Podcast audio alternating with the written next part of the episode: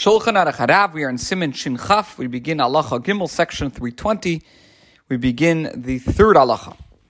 Mashkin shezovu b'Shabbos me'aleim mizeh simanav masurim ad le'erev gzeh Hashem yischot b'yadayim k'dei l'shtoisen ayim im yiyu mutarim.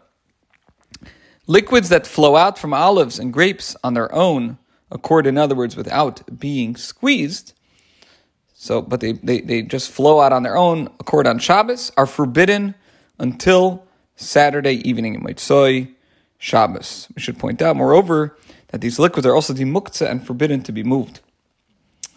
Okay.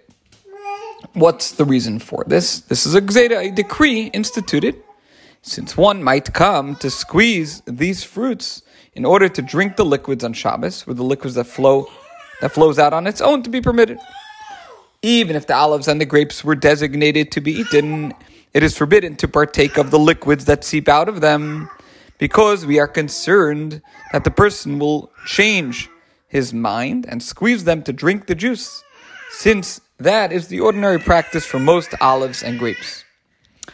By, by contrast, juice that flows on its own accord from berries, pomegranates, and the like, although these fruits are normally eaten, when they are possessed in abundance, they might be squeezed for the juice. Um, so these these fruits, berries, pomegranates, and like that were designated to be eaten, is permitted. We are not concerned that perhaps the person will change his mind and use this fruit to produce fruit, uh, to produce juice. If, however, the fruit was designated to be used for juice, the juice that flows from them on its own accord is forbidden.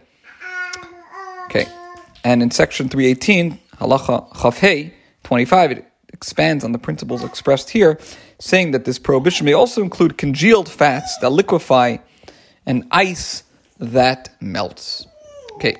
Halacha Dalit for zeitz van avim shenisrasku me'edyem mashkin yitzim mem shavs mutaram mitam shenisbar b'simination base when olives and grapes were crushed, in other words, with the intent that liquid will flow from them. They were crushed on while it was still day on Friday, the liquids that flow, that flow from them on Shabbos are permitted based on the rationale explained in section 252. Now, a couple of notes here. In section 252, Allah Yadalit 14, Alter Rebbe writes that the weights used to crush grapes must be placed on them while there is still much time left in the day.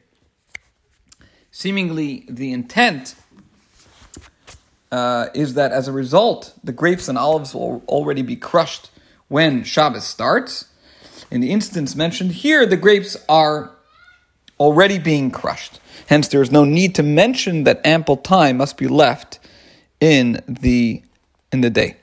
Okay, um, so the, they're permitted, and we said if it flows, if they were crushed uh, on Friday, the liquid that flows out from these olives, grapes, and Shabbos are permitted.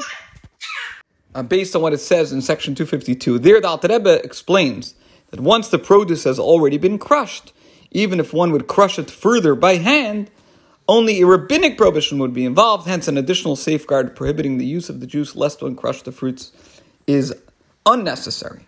Okay, continue the Allah. Even if the fruits were not crushed while it was still day on Friday, if there's wine in the barrel in which the grapes are found, it's permitted to drink wine from this barrel on Shabbos even though the grapes in the barrel are splitting open on Shabbos and more wine is emerging from them, the rationale is that the small amount of wine that emerges from the grapes on Shabbos becomes nullified, misbatel, because the volume of wine already contained in the barrel is at least 60 times its volume. Now, since we're talking about a mixture of two liquids, 60 times the volume of the forbidden substance is required to nullify the forbidden substance. This is true even though the substance is only forbidden as a result of rabbinic decree. In contrast, in section 310, where a mixture of solid, uh, solid substances is involved, a mere majority of permitted substances is required. Okay, so today we talked about liquids that flow out from olives and grapes on their own accord on Shabbos.